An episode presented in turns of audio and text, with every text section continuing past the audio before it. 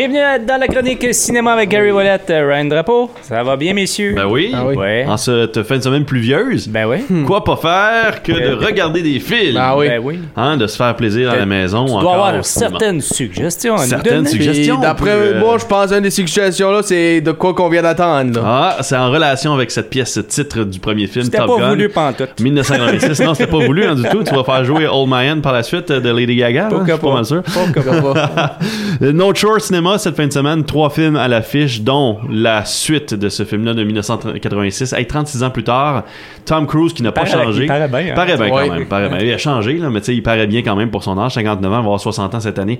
Top Gun Maverick. Hey.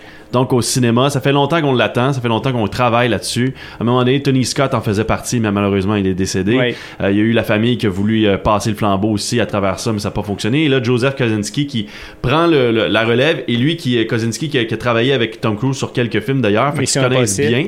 Euh, Kosinski n'a pas fait de Mission Impossible, non, non malheureusement. C'est pas sur les non. scénarios, maintenant. C'est pas celui. Ah, peut-être qu'il a travaillé sur les scénarios, mais j'ai lu l'article là-dessus. Il a travaillé surtout en, en termes de réalisation. J'ai géré ma fougère. Ouais, gère ta fougère. Comment est-ce qu'il s'appelle, Teddy? Joseph Kosinski. Mais euh, avec Top Gun Maverick, cette fois-ci, on retrouve donc Maverick, oui. Tom Cruise, qui retourne ouais. à l'académie. Faut, faut mentionner qu'en quatre-vingt-six, là, Top Gun était comme une publicité hein, pour l'armée mm-hmm. de l'air américaine. C'était pour démontrer à quel point cette situation, là, on avait besoin de jeunes à, dans, au niveau de l'armée de l'air. On disait aux gens que oui, la, l'académie na- euh, aérienne mm-hmm. était très primée, mais à travers cette académie-là, il y avait un pour cent d'entre eux qui étaient des élites, des élites, des élites, des élites, et c'était, on les appelait les Top Guns. Ouais, les Top Guns. T'sais, donc c'était le surnom qu'on donnait en quatre-vingt-six. Je sais pas si ça a perduré, si ça existe encore. J'imagine que oui, sinon on ferait pas une suite comme ça, là. Ouais, si ouais, le ouais. mot Top Gun n'existait pas encore, mais c'est un petit peu le principe. En, est-ce qu'en deux mille vingt-deux, c'est encore le même vol- la même volonté? Je ne crois pas. Je pense qu'il y a plus un...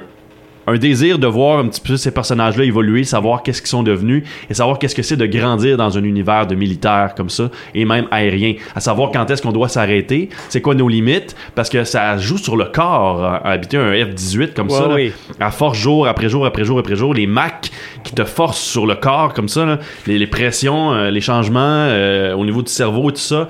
Donc ça doit quand même jouer sur le corps humain et je pense que ce qu'on va voir un petit peu dans Top Gun Maverick à travers des jeunes en bédaine qui jouent au volleyball. Et euh, parce que oui, on retrouve oui, ces scènes-là. Là, et aussi une histoire d'amour avec Tom Cruise. Et là, c'est une, une, une actrice, Jennifer Connelly, qu'on connaît bien, qui joue le rôle de sa flamme dans ce deuxième film-là, mm-hmm. alors que Kelly McGinnis n'est pas revenue pour la suite. Mais c'est un nouveau personnage. Hein. Dans le premier film, on se rappellera le colonel, qui était comme l'ennemi de Tom Cruise en quelque sorte, mais qui était comme un petit peu sévère sur lui, a mentionné qu'il y avait une fille. Ben, sa fille est là dans le deuxième film. Bon, hein, bon, c'est le même qu'on bon, sert de ça. Les scénaristes sont bons pour ça. Bon, on cherche des petites bon, affaires pour bon. retrouver des personnages à droite et à gauche comme ça. Ben. Alors c'est ce qu'on va retrouver dans Top Gun Maverick. On s'attend à un box-office d'environ cent millions de dollars au domestique nord-américain, donc Canada et États-Unis, cette fin de semaine. Et à travers le monde, ça pourrait être le meilleur départ pour Tom Cruise dans sa carrière, oh, avec wow. cent quatre-vingts millions et plus right. euh, global. Ça serait une réussite vraiment pour Paramount aussi, qui a besoin de contenu sur sa plateforme. Ouais. Donc euh, en parlant de Paramount Plus, si jamais vous allez sur la plateforme, Sonic deux est disponible depuis aujourd'hui. Donc euh, sur la plateforme. Mais les prises de vue, euh, ils ont l'air écœurantes. Ils ont l'air vraiment écœurantes dans le bon dans, terme, dans, dans, dans le bon oui, sens du terme. Je sais. Mais donc, je euh, comme oui, c'est, c'est hallucinant. Hallucinant, encore une fois, c'est ça. On, on... Déjà qu'en quatre-vingt-six, la barre était haute. Oui, oui. Et le film a été présenté à Cannes. Ouais. Et une ovation, euh, vraiment encensée par la critique. Jusqu'à présent, les critiques sont très très bonnes envers Top Gun. C'est quatre-vingt-dix-sept pour cent fresh sur Rotten bon, Tomatoes, comme bon, on dit. Wow. C'est bon, donc euh, non, c'est, c'est, je suis sûr qu'au niveau des prises de vue, euh, tout petit enfant va ouais. triper de voir des avions comme ça, avec ces caméras-là, ouais. flyer dans, dans, dans le ciel. Et comme Tom Cruise sait le faire, il l'a fait d'ailleurs avec James Corden oui, cette semaine. Il a amené James Corden, l'animateur oh, de Late Late Show, dans un F dix-huit. Oui. Wouh! Pour, oui. pour ouvrir une ça... parenthèse, oui. le, le film de Joseph Kosinski, c'est Oblivion. Oblivion, c'est ça. Pour Tom Cruise. Oui. Donc euh, voilà pour euh, Maverick, c'est disponible au cinéma No Chore cette fin de semaine. Un autre film, c'est Downton Abbey, euh, A New Era, qui est encore disponible pour une deuxième fin de semaine de suite. Et une nouveauté, Peace by Chocolate, c'est un film canadien, canadien-syrien en fait, parce qu'on parle d'une famille syrienne qui s'installe au Canada à travers euh, les situations qu'on, qu'on, qu'on, qu'on mm-hmm. connaît, les bombardements du côté de la Syrie, Libye et tout ça. Et euh, durant ce, ce, à ce moment-là, en fait, la, cette famille-là perd leur espèce de manufacture de chocolat et arrive au Canada. Son fils arrive au Canada, ramène sa famille au, au Canada, son père et sa mère. Et au Canada, dans un Canada anglais qui est, qui est plus ou moins accueillant, mais le village est accueillant.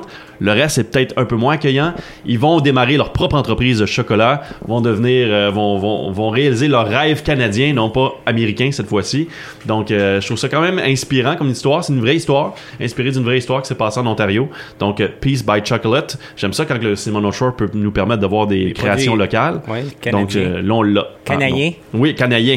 Voilà.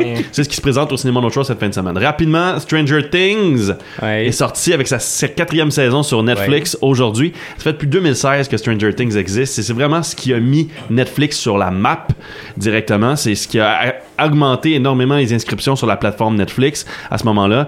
Euh, sept épisodes pour la première partie qui sortait aujourd'hui. Des épisodes d'environ une heure quinze chacune. Wow. C'est quand même quelque chose. C'est des petits films. Beaucoup plus horrifiants, beaucoup plus violents. Dans cette quatrième saison-là, on vieillit avec sa crowd. Hein? Donc, les gens qui, les jeunes qui ont commencé à écouter Stranger Things, peut-être qu'ils avaient dix onze ans dans la première saison, qui était comme une espèce de Goonies un peu plus macabre, ben là, ils grandissent et six ans plus tard, ils ont seize dix-sept ans. Donc, Gary, ils peuvent se permettre de regarder une saison. Et oui, mais ils peuvent se permettre d'écouter une saison quatre de Stranger Things à ce moment-là, cet épisode.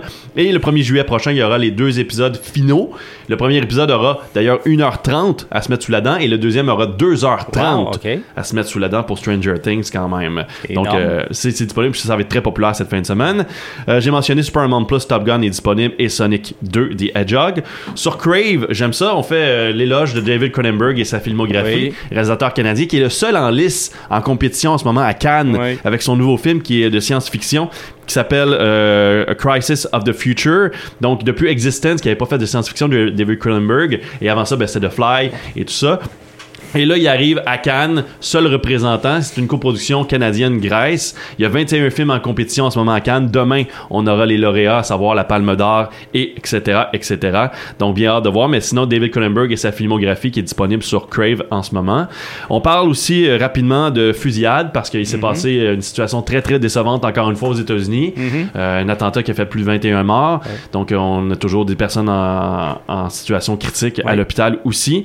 Et je rappelle aux gens que si jamais vous êtes intéressé de connaître, d'en connaître un peu plus sur la situation américaine des armes à feu, vous pouvez écouter le, le documentaire Bowling for Columbine qui est sorti en deux mille deux de Michael Moore qui avait fait vraiment éloge d'ailleurs à Cannes et à plusieurs autres festivals. Celui-ci raconte un petit peu l'histoire de la N R A et euh, de la violence mm-hmm. à la télévision, au cinéma, ce qui aurait pu engendrer les violences qu'on connaît dans le vrai monde selon Michael Moore en deux mille deux.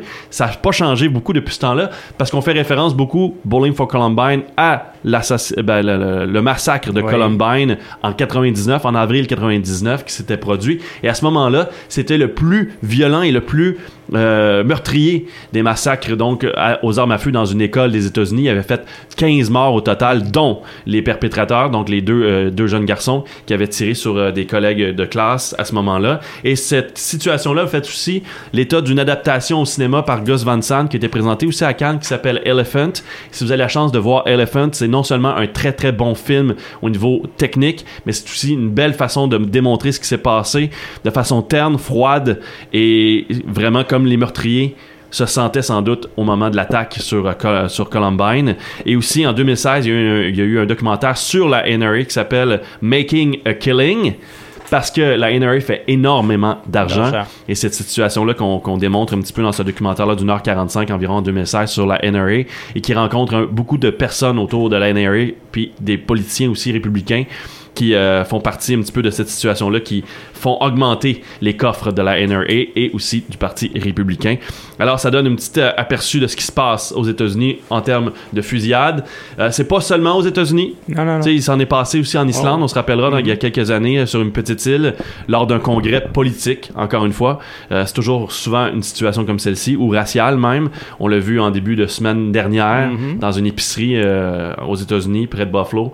Donc, encore une fois, c'est, c'est des situations comme ça, mais les États-Unis sont malheureusement le pays avec le plus de crimes reliés aux armes à feu à travers le monde. Donc c'est peu dire, il y a quelque chose qui fonctionne pas à quelque part. Et je vais reprendre un petit peu un commentaire qu'on a fait dans un, un éditorial du côté de la presse ou même du Journal de Montréal, je pense.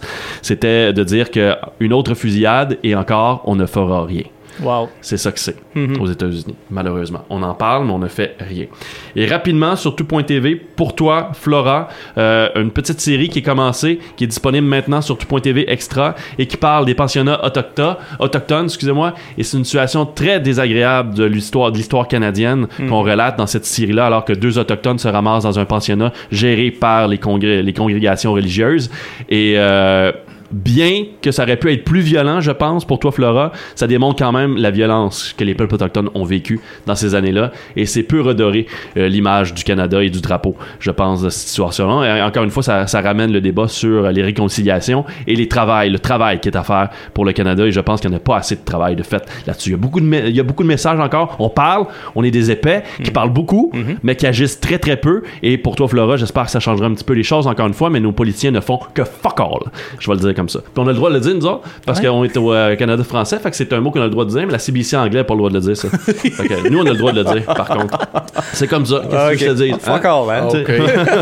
On a le droit de le dire, nous autres. On n'est pas, on n'est pas légiférés okay. par ce, ce, ce mot-là. Et euh, je veux juste dire aussi, Elvis est passé à Cannes. Ouais. Pas le Elvis, mais Austin Butler en Elvis à Cannes, et euh, l'éloge a été, euh, a été fait, dix minutes d'ovation, certaines disent douze, euh, Priscilla Presley était dans, la, dans l'audience, elle a pleuré, euh, moi, moi Elvis c'est quelque chose que j'adore, c'est quelque mm. chose que, que j'ai, j'ai vécu avec, mon père me l'a inculqué beaucoup, euh, c'est une date, le quinze août c'était une date à la, dans la famille pour mon père, puis euh, à, mort à quarante-deux ans en dix-neuf cent soixante-dix-sept, Elvis Presley c'était, euh, il était boursouflé à ce moment-là, là. Il était plus mm. le Elvis qu'on, qu'on connaissait, mais faut, faut, moi mon père me l'a jamais autant dit, le colonel le détruit, t'sais.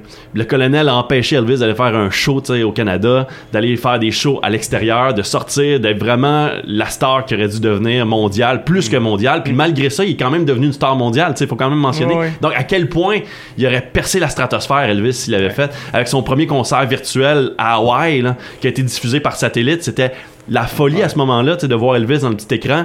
Euh, mais Austin Butler, ça a l'air qu'il fait un rôle hallucinant. Chante la moitié des chansons. Beaucoup de gens disent qu'il chante toutes les chansons, mais non. Il euh, y, y, euh, y a de la musique originale d'Elvis, des extraits qui ont été repris pour la fin de sa carrière, pour si on s'entend que sa voix avait évolué, changé dans les années soixante-dix un petit peu pour Elvis.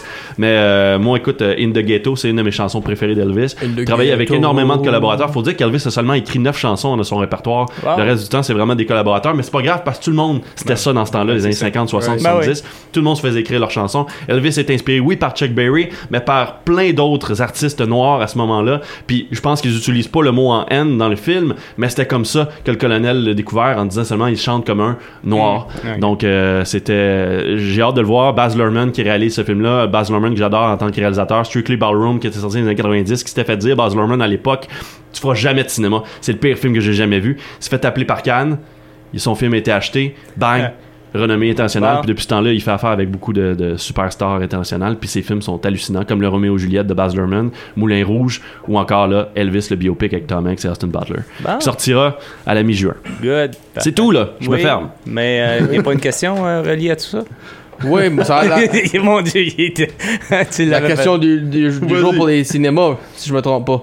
Ben, premièrement, penses-tu Top Gun va être autant successful que Karate Kid, Mighty Ducks, Rocky, quand, avec les succès de comme euh... les reprises ou les suites là? Ouais. Ouais, je pense que Top Gun Maverick, Cobra Kai, Creed, puis ouais. des affaires de même. À la manière des, des Karate Kid et compagnie, oui. Top Gun va être un succès. Okay, c'est pis... encore la réussite parce qu'il faut se dire là, en ce moment tout ce qui est production fin quatre-vingts début quatre-vingt-dix est encore dans la nostalgie humaine et fonctionne, c'est le temps de taper le fer pendant qu'il est encore chaud et c'est encore ça qui fonctionne. Bientôt ça va être mais quatre-vingt-dix, bientôt ça va être deux mille. D'après toi la ouais. nouvelle génération va-tu aller voir ce film là? Ben oui. Moi je vais aller le voir parce que oui. ça me rappelle celui de dix-neuf cent quatre-vingt-six. Oh, oui. Moi je pense ouais. que la nouvelle génération va, va aussi accrocher comme Ghostbusters Afterlife un petit peu, ah, puis euh, les produits dérivés vont se vendre ça aussi. Tout simplement ça va ouais. être ça. Puis ouais. là ben pour la question pour, du jour pour les cinémas, quel film de les quatre-vingts au début quatre-vingt-dix vous aimeriez avoir une sequel de? Ah, moi ça je serait dirais, bo- ouais, ça serait bo- oh, ça serait ouais. ça qu'on va vous poser sur euh, Facebook pour ah ouais, okay. ah ouais c'est ça de décider ça toi. Merci beaucoup Gary. C'est moi qui a décidé ça, c'est toi qui m'as dit le millionnaire.